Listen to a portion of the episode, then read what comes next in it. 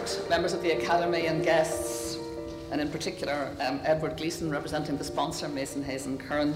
Um, thank, you for, thank you all for being here this evening. Um, thank you to the Academy for inviting me, uh, for inflicting myself upon you, um, and I hope you'll enjoy the talk. That's the plan anyway. I hope you'll be able to follow it. Sure, if you're not, you'll get a good sleep anyway, one way or the other. What I'm hoping to do um, with this talk is to shed some light on a dispute that is ongoing currently between the Holy See and the Committee on the Rights of the Child. That's the monitoring body for the United Nations, the 1989 UN Convention on the Rights of the Child.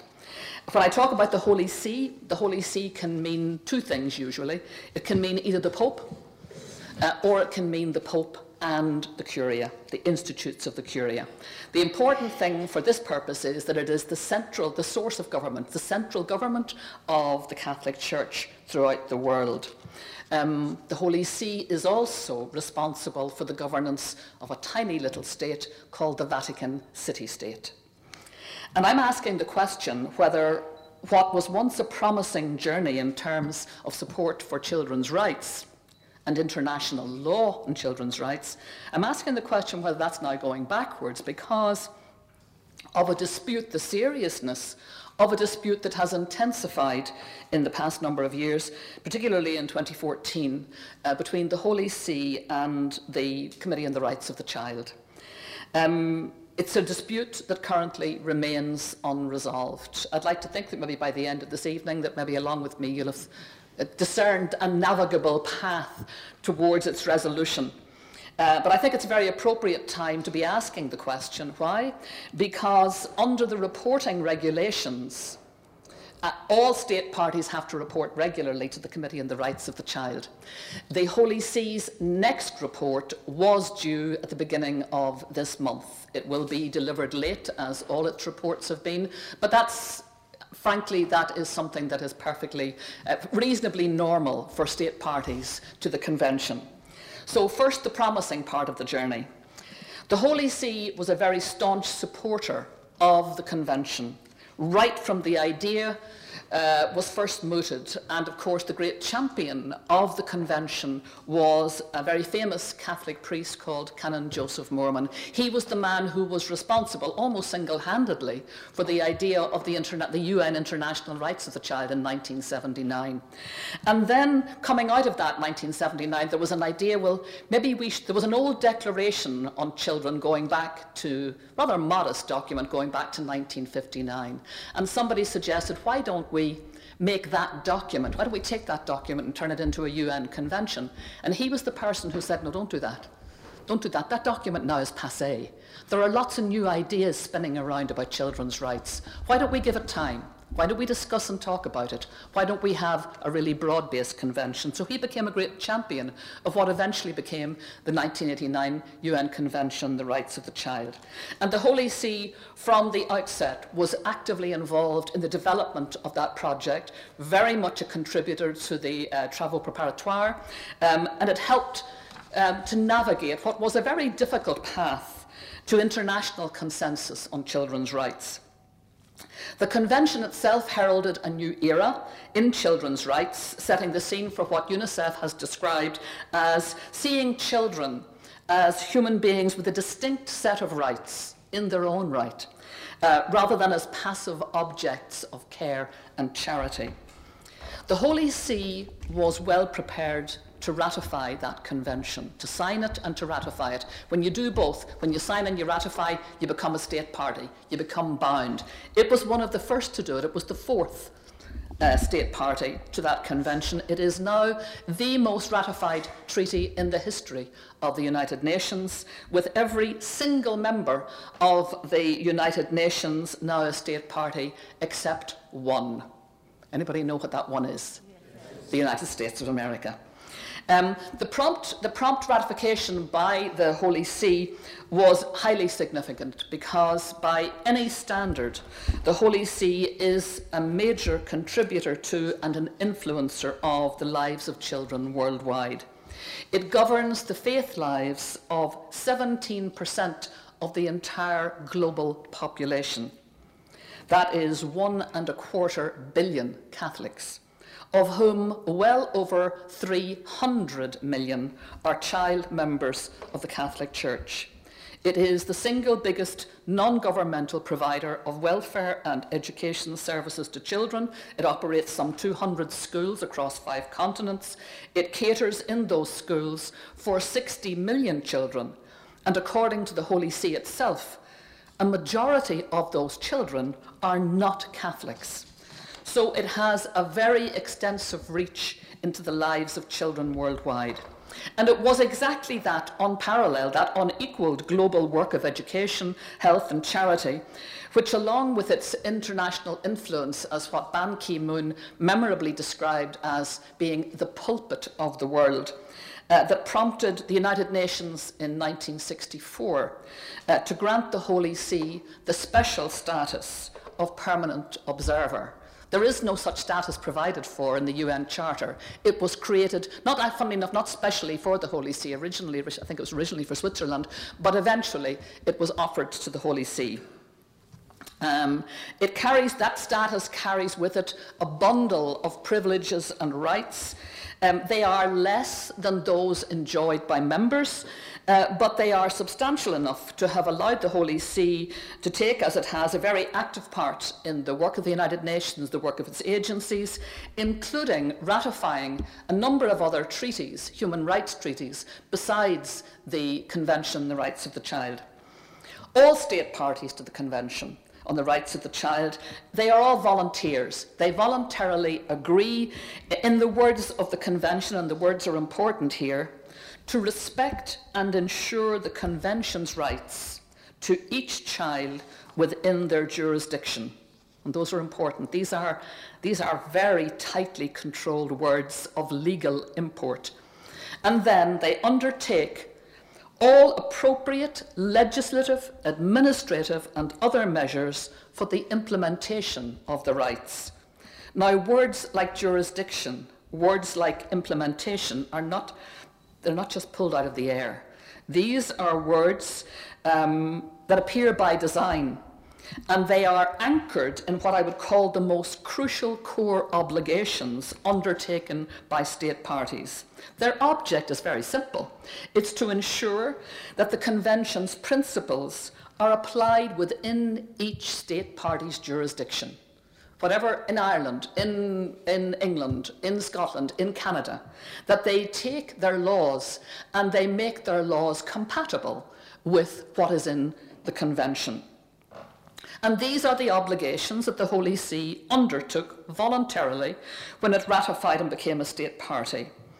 Um, it entered a number of reservations, as uh, all state parties are free to do, and those uh, it entered a declaration and a reservation. Um, these protect the Catholic Church's teaching on the rights of the unborn, their teaching on natural family planning, on the rights of parents in relation to children, and they, uh, one of the reservations also protected the sources of law of the Vatican City State. The primary source of law there is the canon law, which is the canon law of the Universal Church. Like every other state party, the Holy See's obligations are binding, but no state party can be forced to implement changes. They cannot be forced to change their laws. They volunteer, there's a process of persuasion, but uh, the United Nations does not have a step in power to impose its. You enter the spirit of the convention by implementing it voluntarily.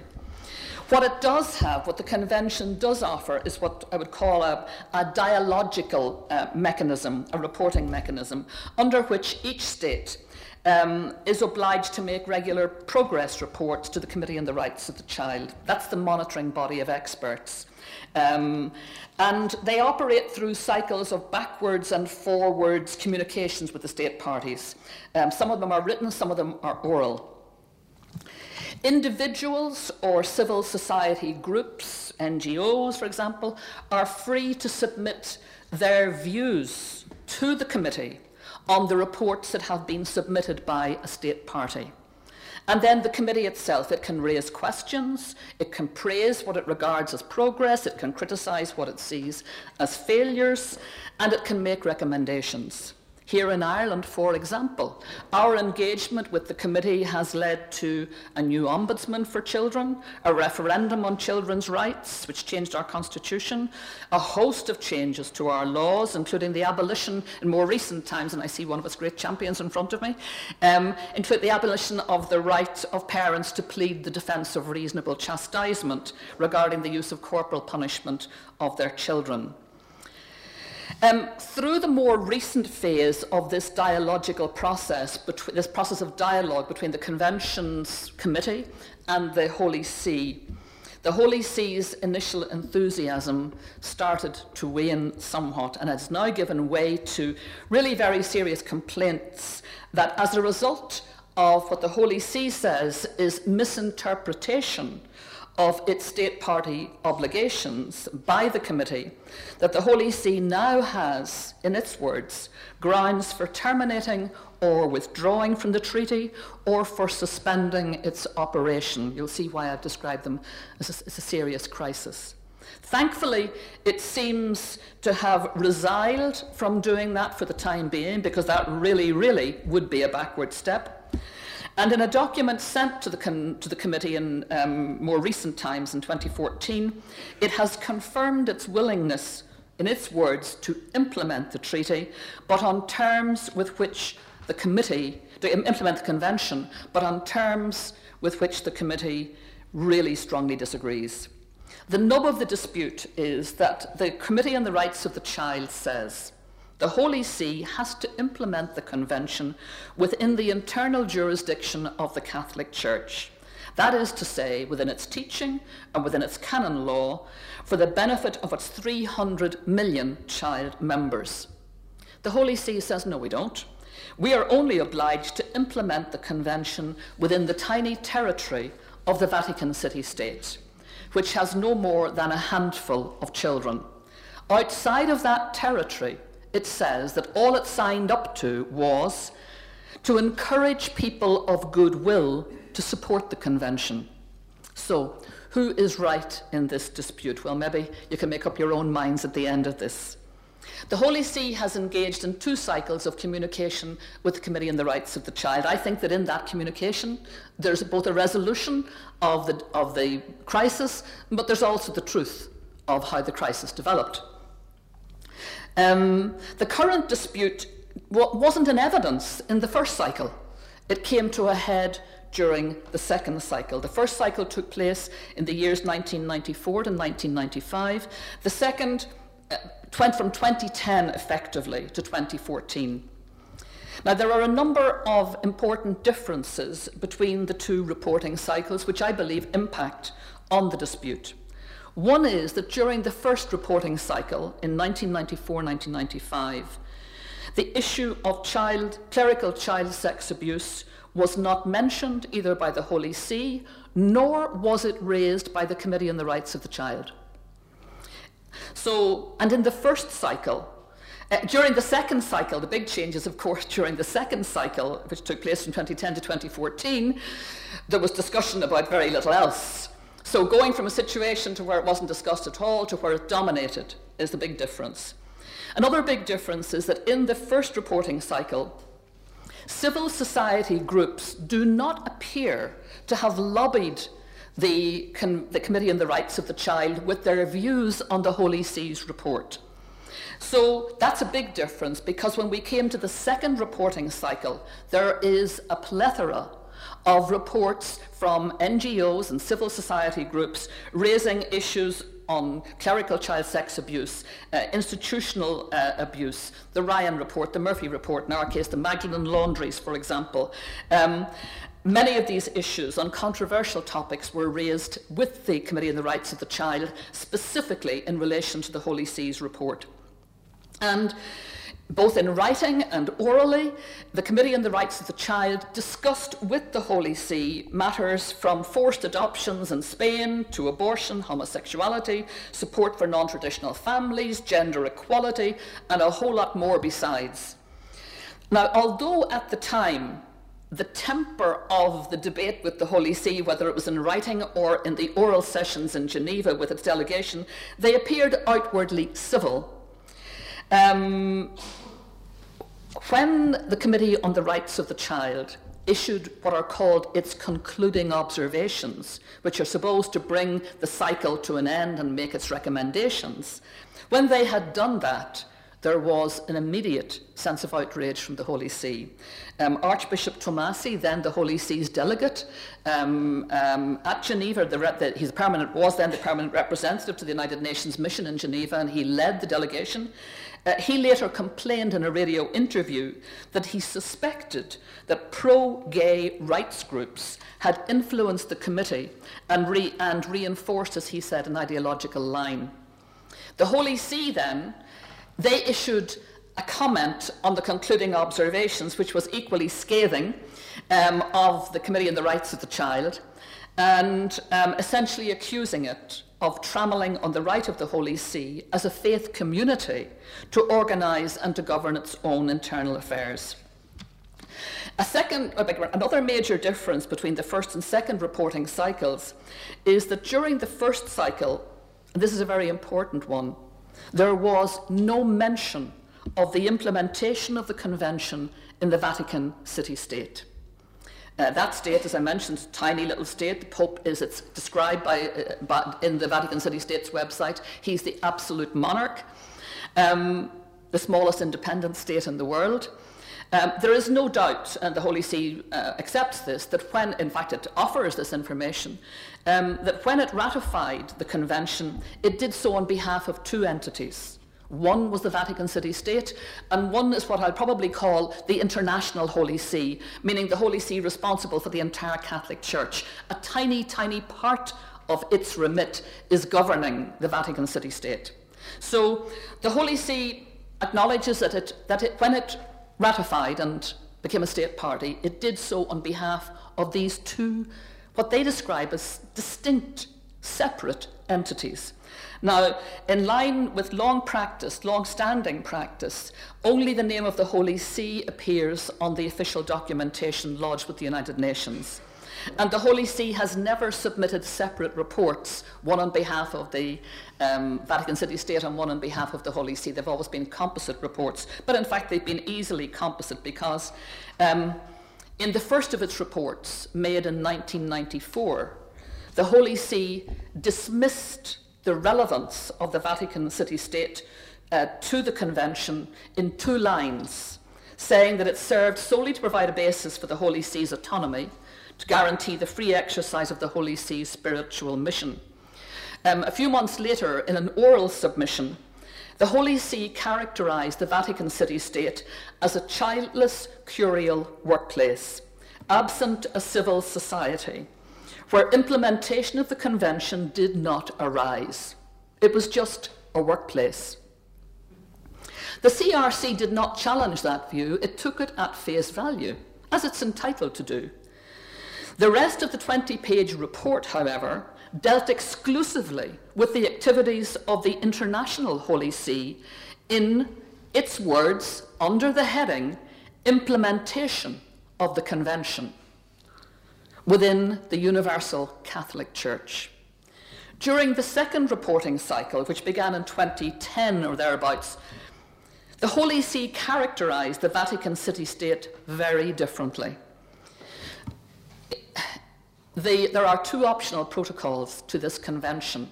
So in 2010, it made a report on the optional protocols. And in that, it informed the Committee on the Rights of the Child that there were now some children among the inhabitants of Vatican City State. Didn't quite say how they got there, but apparently children had now appeared on the scene. Uh, nor did it say how long it had been the case, but it's interesting to note. Um, some of them were, you know, they were all obviously under 18 because 18 is the year, the, that's the year of uh, when they get adulthood and no longer regarded as children. So, but there were quite a number of them who were right up to 17. So, the second periodic report on the committee um, submitted after they had given this information uh, when they were talking about the optional protocol now included a substantial section on Vatican City State.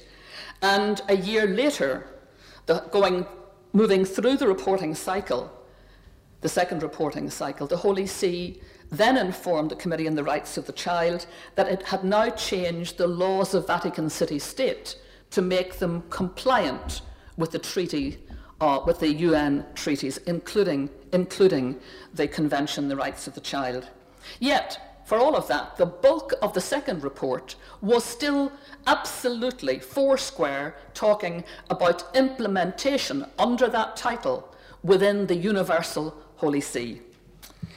Um, during the latter part of this reporting, this second reporting cycle, the Holy See started to use decidedly more legalistic language about its obligations under the treaty.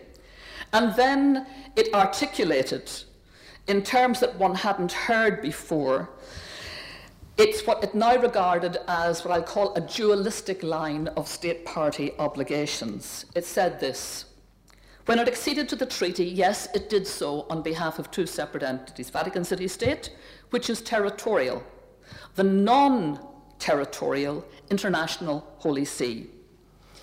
Then it said, You need a territory in which to implement the treaty. We, don't have, we only have one in the Vatican City State. Outside of the Vatican City State, we do not have a territory. Therefore, it says, our treaty obligations are fulfilled first and foremost through the implementation of the aforementioned duties within the territory of the Vatican City State. Beyond this geographic territory, the Holy See disseminates principles recognized in the Convention to people of goodwill. It does not implement the treaty outside of the Vatican City State, though it does encourage other people to implement it, apparently. Third, it was well known that when the, it says that when the Holy See uh, became a state party to the Convention, it did so um, in order to use its moral influence worldwide, not it did not take on the obligations for every Catholic in the world. It says that the Holy See is a spiritual community, which is true, whose canon law and teachings are protected by international norms on religious freedom, um, from being interfered with by outside agencies, that they are entitled to organise and govern their own internal affairs. They are thus outside the remit of the Convention on the Rights of the Child, and they're outside the remit of the committee. Um, the, the Committee on the Rights of the Child absolutely contradicts this, what I call this dual view of the state party obligations of the Holy See. It says you've got three sets of obligations. That's what you took on. The first one is to implement within the Vatican City State. The second is to disseminate, as all state parties are obliged to do, um, I think under Article 43. All state parties undertake to disseminate the principles widely. But the third thing, and the single most important obligation that you took on, was to bring the convention to life within your own jurisdiction, which is the jurisdiction of the Catholic Church's teaching and canon law for the benefit of your 300 million child members and those to whom you provide services. So the Committee on the Rights of the Child has recommended um, in its concluding observations at the end of that cycle that the Holy See undertake a review of what it calls its normative framework in particular canon law, with a view to ensuring its full compliance with the Convention. It lists a catalogue of areas where canon law and church, teaching, in its, in its view, require to be changed. In response to that, the Holy See accused the Committee on the Rights of the Child of what it calls a profundity of confusion, which it says has led to a grave misunderstanding of the Holy See's international obligations under the Convention.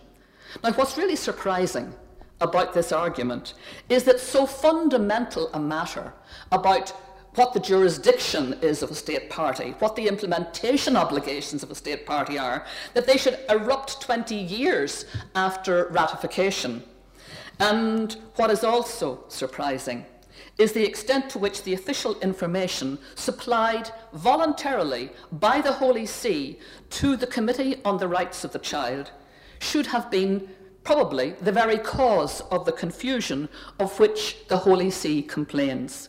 And I believe that we can shed light on that process by looking through the official documentation, and just through the official documentation, between the Holy See and UN treaty monitoring bodies. In particular, the Committee on the Rights of the Child, but there's one other that's also very important, and that is the Committee on the Elimination of Racial Discrimination. Just very briefly before I look at those, just want to set the context about why is this important? And it's important because of the sheer number of children under the age of 18 who are subject to the jurisdiction of the Holy See, that is to say, its teachings and its canon law. The Catholic Church has an extensive body of teachings, a comprehensive canon law system. They are applicable universally, they bind all members of the Catholic Church. Canon law says people become members on being baptized into the Catholic Church. Membership is for life. Semel Catholicus, Semper Catholicus. Infant baptism is the norm. No formal opportunity, of course, is offered subsequently to void that decision that was taken for you by your parents at birth. And I would just make the point that in civil contract law, if you or I, as parents, undertook a lifelong series of obligations that were imposed upon our children, let's say we took on for them membership of a golf course or a golf club, and they were going to have to pay £50,000 per annum in perpetuity, what would happen? When they became sentient, capable of reason, they would likely go to a, go to a court and have that set aside as avoidable or avoid, avoid contract, an oppressive contract. I just make that point because somewhere in back of this, I think that's an issue. Church teaching is spread across countless church documents but it can be found in summary form in the Catechism of the Catholic Church, and the canon law um, is found in two codes of canon law, but for our purposes, the one that, is, uh, that impacts 1.2 billion people worldwide is the 1983 Code of Canon Law of what we call the Latin Catholic Church. Neither document deals with children's rights in any way that re- resembles systematic. But Nonetheless, children's rights are scattered throughout substantial rights, but also, very importantly, very, very substantial obligations are scattered throughout those documents. A simple example can be found, for example, in um, the Catechism, paragraph 2223. It sets out the Catholic Church's teaching in support of corporal punishment of children by parents.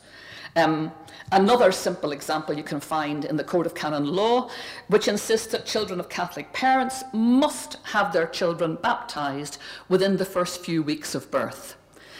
Uh, canon law places children mainly under parental control until adulthood, though I think it's worth saying, in, in fairness to canon law, it also provides a number of autonomous children's rights. These are rights that they have for which they do not require the consent of their parents.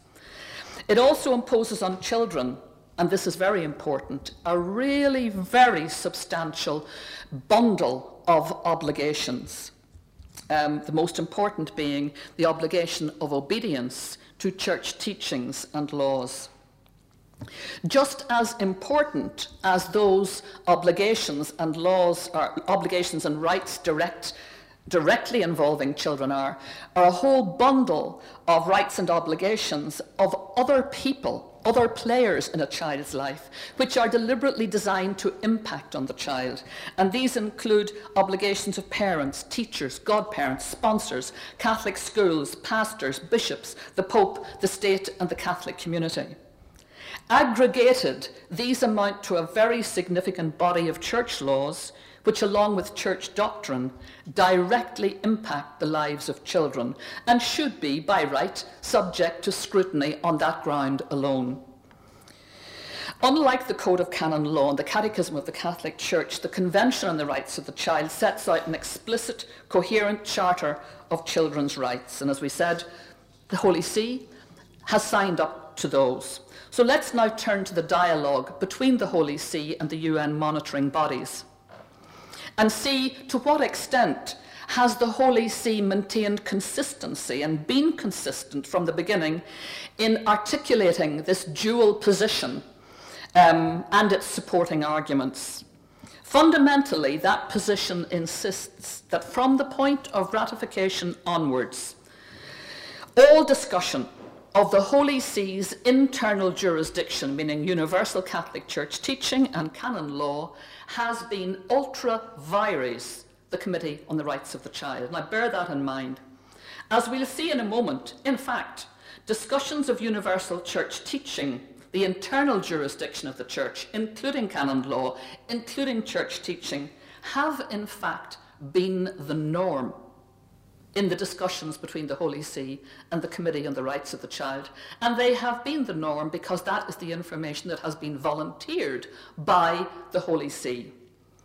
What is more, these discussions were initiated by the Holy See, not the Committee on the Rights of the Child. Though, of course, there were, quite naturally, quite serious differences of opinion on issues. But the weight of correspondence tends to show that the Holy See, to date, in its correspondence with the Committee on the Rights of the Child, has conformed to the Committee on the Rights of the Child's model or view of its state party obligations and not the view as currently expounded by the Holy See. Now, whether that's by accident or design, I'll leave it to your, well, to your judgment. A good starting point in examining the correspondence between the Holy See and the United Nations Treaty Monitoring Committees is to look at a convention that has been around for quite a while, and that's the Convention on the Elimination of Discrimination. And the Holy See has been a state party to that since 1969. And it's submitted a lot of reports to the convention's monitoring body. I'm going to call it the CERD for the sake of argument, to CERD.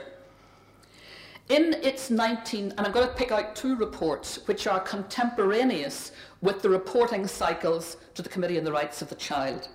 In 1993, the Holy See, writing in its 11th and 12th reports to the CERD, said that it responded to its obligations under that treaty through teaching which inspires the conduct of all Catholics over the world. It also went on to say that it had enshrined the principles of the Convention Against Discrimination in Canon 208 of the Code of Canon Law. In its combined 13th to 15th report to the Holy See, to beg your pardon, to the CERD, the Holy See, quite unprompted, discussed at length the confluence of canon law with the principles of the Convention on Discrimination, going as far as to state that the provisions of Canon 3 and Canon 7472 should be seen as measures designed to implement the treaty. Under the heading Implementation, the Holy See's report offers a long, long, long, did I say long? Long list of canons dealing with rights and obligations of the faithful as examples, and this is the Holy See's words, not mine, of how the Holy See has implemented the convention within its internal jurisdiction. No mention of the Vatican city state in that report either.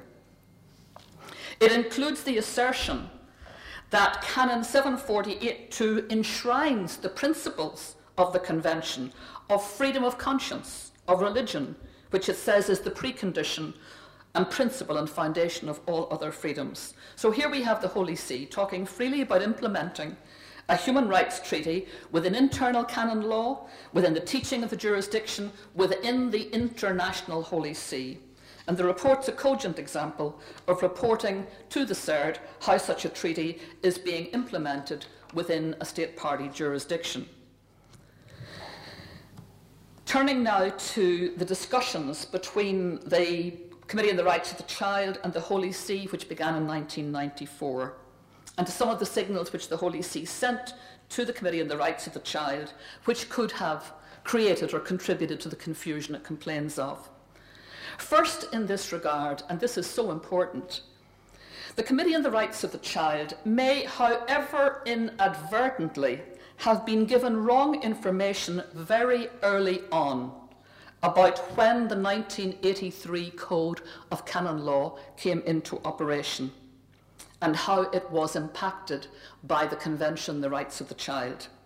The code was drafted over a 20 year period after the Second Vatican Council, and it was promulgated and took effect in 1983, six years before the Convention on the Rights of the Child.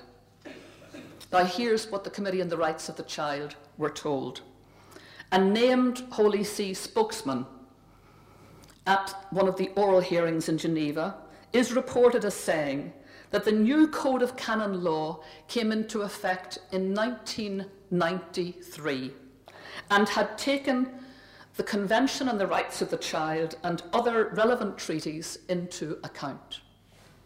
If such a thing was said, it was, of course, factually inaccurate, it was grossly misleading, particularly since the Committee on the Rights of the Child conventionally tends to take the views that are given to it by the state party at face value. There are no experts on canon law in the Committee on the Rights of the Child. They are dealing with an international entity. They trust what, it, what they are told. What is also interesting in any event about that discussion is that the Committee on the Rights of the Child and the Holy See freely discussed canon law without inhibition, without anybody saying, without any delegate from the Holy See saying, actually, you can't discuss that or if you are going to discuss it, we're warning you, you're, trying, you're treading on areas that are ultra vires. Turning now to the content of the reports to the Committee on the Rights of the Child, um, beginning with the Holy See's initial report in 1994, it tends to contradict the International Holy See's later insistence that church teaching and canon law as matters uh, concerning the internal jurisdiction have always been off limits and that it has never implemented the convention internally, only implements the convention within the Vatican City State. The Holy See, in that 1994, the first document that, wa- that was received by the Committee on the Rights of the Child from the Holy See, the Holy See freely referenced its universal teaching on the family, education, abortion, contraception, sterilisation, embryo research, it cross referenced them meticulously to relevant parts of the Convention on the Rights of the Child. An entire subsection is devoted solely to the International Holy See and is headed Implementation of the Convention. The CRC is told that the Pontifical Council for the Family is the curial body most directly concerned with implementation of the Convention. The Holy See instances implementation measures which refer directly to church teaching and canon law. There is not a single example of any implementation within the Vatican City State. All examples are of implementation within the jurisdiction of the International Holy See. The Vatican City State, as I mentioned earlier, merits two dismissive lines, maybe three. It was clearly a report fundamentally about internal implementation within the International Holy See. In fact, incidentally, the issue of women priests was raised. And the, well, the issue of not having women's priests was raised, may I say, um, by the Committee on the Rights of the Child. And the Church robustly defended its stance as it's entitled to do, but at no stage did it say to the committee, look, you're treading on an area that you're not entitled to talk about here. It exhibited a willingness to stand its ground and discuss.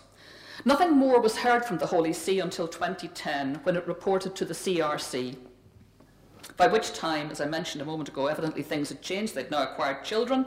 And uh, the second periodic report um, in that report, the Vatican City State merits 9 out of 115 paragraphs. That's about a sixteenth of the entire report. The rest is dedicated once again to state party, state party implementation within the International Holy See. And once again, the Committee on the Rights of the Child is told that the major body dealing with implementation within the Curia is the Pontifical Council for the Family. Two years later, the Holy See tells the committee that its use of the word implementation was an error. That what it meant to say was encouragement. It is actually hard to credit that so experienced and long standing an international player in the world of UN treaties, such a very important contributor, may I say, to the wording of the convention itself, could have made such an error, could have made it twice, and could have taken so long to correct the record. I think it is fair to say that if the Committee on the Rights of the Child believed that the International Holy See was indeed implementing the Convention within its internal jurisdiction, it was likely led to do so on the basis of information supplied to it by the Holy See itself. So the Holy See now says that it will only ever use that word implementation in future to describe what it does in the Vatican City State. That in future it will simply use the word encourage when it's describing what the Holy See internationally does to ask others to implement.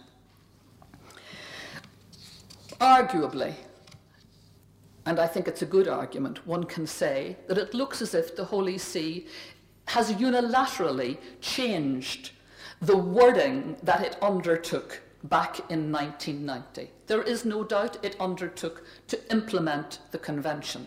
It says now we didn't undertake to implement, except in the Vatican City State, we undertook to encourage. That word, does not appear in the convention. I want to draw your attention just for a minute or two before I finish to a number of significant errors um, made by the Holy See in its reports to the Committee on the Rights of the Child. A number of them merit they merit mention because I hope that they are an example of errors and a sort of a, I wouldn't say a slipshottiness, but um, something that could be, could be helpful in terms of trying to find reconciliation. The first error concerns a query raised by the Committee on the Rights of the Child about corporal punishment. It asked the Church about its teaching on corporal punishment. It was told, in the words, here's the words that were given back to it. On the international level, the Holy See does not promote corporal punishment. It says that the Catechism of the, corporal, of the Catholic Church doesn't mention the words corporal punishment. Both statements are misleading. Both statements are just downright wrong. Um, it is true that the committee, the beg your pardon, that the Catechism doesn't mention the words corporal punishment. It doesn't need to, because it quotes from the book of Sirach in the Old Testament He who loves his son will not spare the rod. The Holy See has a long tradition of supporting corporal punishment, but it has agreed with the committee that it will take this back to the Holy See, the, the, the delegation that went to the, to the Committee of the Rights of the Child in Geneva in 2014 agreed to bring that matter back for discussion to the Holy See. There's a second one, the second error. The status of illegitimacy was drawn to the attention of the Holy See. Here again, the Holy See said, look, it does not use, the Holy See does not use the term illegitimate on the international level. That is incorrect. Canon law is the international law, it is the international law level of the Catholic Church. Canon 1139 refers to illegitimate children. Three other canons draw distinctions between legitimate and illegitimate children. The Code of Canon Law does not equate legitimate, it does not acknowledge the equality of legitimate and illegitimate children. Here are two areas, foursquare, within the internal canon law, the internal teaching of the Catholic Church, openly discussed. And nobody, nobody on the part of the Holy See raised a flag to say that's a red line that you have crossed. We're only discussing it now because we want to be helpful. That was never said.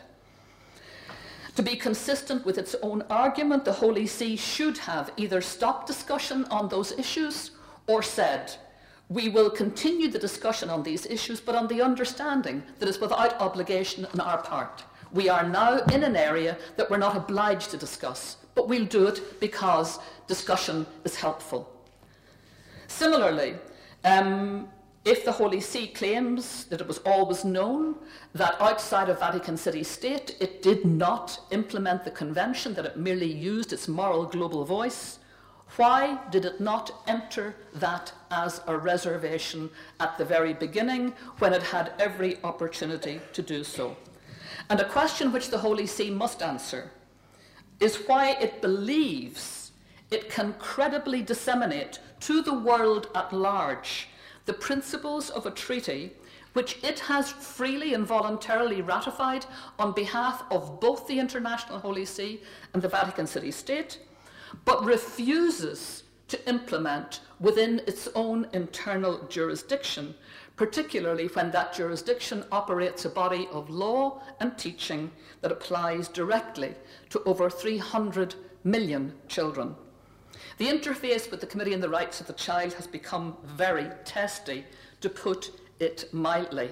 But it seems to me that despite what are effectively mutual accusations of bad faith, that there is a navigable path out of this mess. And the path presents itself precisely because the Holy See has, over the course of its membership of the Convention, it's been willing to raise issues and to discuss issues of teaching and of canon law, and to discuss their applicability within the international, the realm of the international Holy See. It could continue to do that on the basis that, yes, these things are ultra vires, the Committee on the Rights of the Child, but the Committee on the Rights of the Child is a centre of international gravity, of discussion of children's rights, and therefore a body like the Holy See has a lot to gain and a lot to offer. To being at the heart of such a discussion. It could do it on that basis. That would not satisfy the Committee on the Rights of the Child, but it might satisfy them enough to allow the discussion. It wouldn't certainly satisfy them legally, but it might satisfy them on the basis of simple practicality. The truth of the matter is, it would be. Let me just take a very simple example to finish up with. Um, the Holy See argued in that comment that it made in 2014 that when it discussed child sex abuse, the protocols, the new protocols around child clerical sex abuse with the Committee on the Rights of the Child, it did so, but it did so in a situation where it was now outside of its strict obligation under the convention. And it was dealing its own words and dealing with a matter that was ultra vires the committee on the rights of the child can you for one moment imagine how credible would the committee of the rights of the child have been had it not raised this issue had it not discussed this issue had the holy see said can't go there it's ultra vires. And if the Committee on the Rights of the Child said, oh, excuse us, you're right, that was, that's, a, that's a problem that the Holy See is going to have to address. Church teachings, canon law, they embrace a mix of what I'll call mutable, that is, changeable, discussable areas, and immutable. I think that there, in, that, in that reality, there lies a navigable path. It has been more than willing to discuss the mutable. It needs to continue to discuss the mutable. It can argue about what is mutable and what is immutable, and I think arguably that which is immutable is protected by laws of religious freedom and its own sovereign independence, its own, its own jurisdiction over the immutable. But they really do need, the Holy See really does need to continue to explore the areas that are mutable, and both parties need to work now to find an agreed basis on which to continue. Obviously, to do that would involve the Holy See in a certain amount of nuancing, to put it mildly, of its 2014 position. Um, but there's a new realpolitik in the world. The realpolitik is that the CRC has, over time, become a very public accountability forum, and not just for the Holy See, for every state party that is a member of that convention or a state party to that convention. There is no doubt the child abuse scandals put the Holy See under huge pressure. The temperature was raised in those discussions. Of that, there is no doubt, both ways. But at the end at the end of the day, the reason the Holy See signed up to, this, to the convention in the first place was to guarantee the best interests of children. That's what the convention exists to ensure the best interests of children. Both the Committee on the Rights of the Child and the Holy See have that at their heart. Over many centuries, canon law, as I have learnt over my years in Rome, was highly, highly influential and in a benign way on the development of children's rights historically. I believe it still can be. One lesson the Holy See must surely have learnt in recent times is that to lag behind international best practice is not a good idea. And it is to court serious problems. There's a real, real value for both the Committee on the Rights of the Child and the Holy See to maintain that regular and dynamic dialogue that is part and parcel of the Convention on the Rights of the Child. The Committee, a world centre of discussion of children's rights and development of, of children's rights. The Holy See, a world leader without parallel and without peer in provision of services to children worldwide, with vast experience and a juridic system that binds 300 million children. A rapprochement with the CRC is absolutely essential in the best interests of those children. I believe the difference between them can be bridged. I believe it has to be bridged, that going backwards is quite simply not an option. Gurmil Mahkav.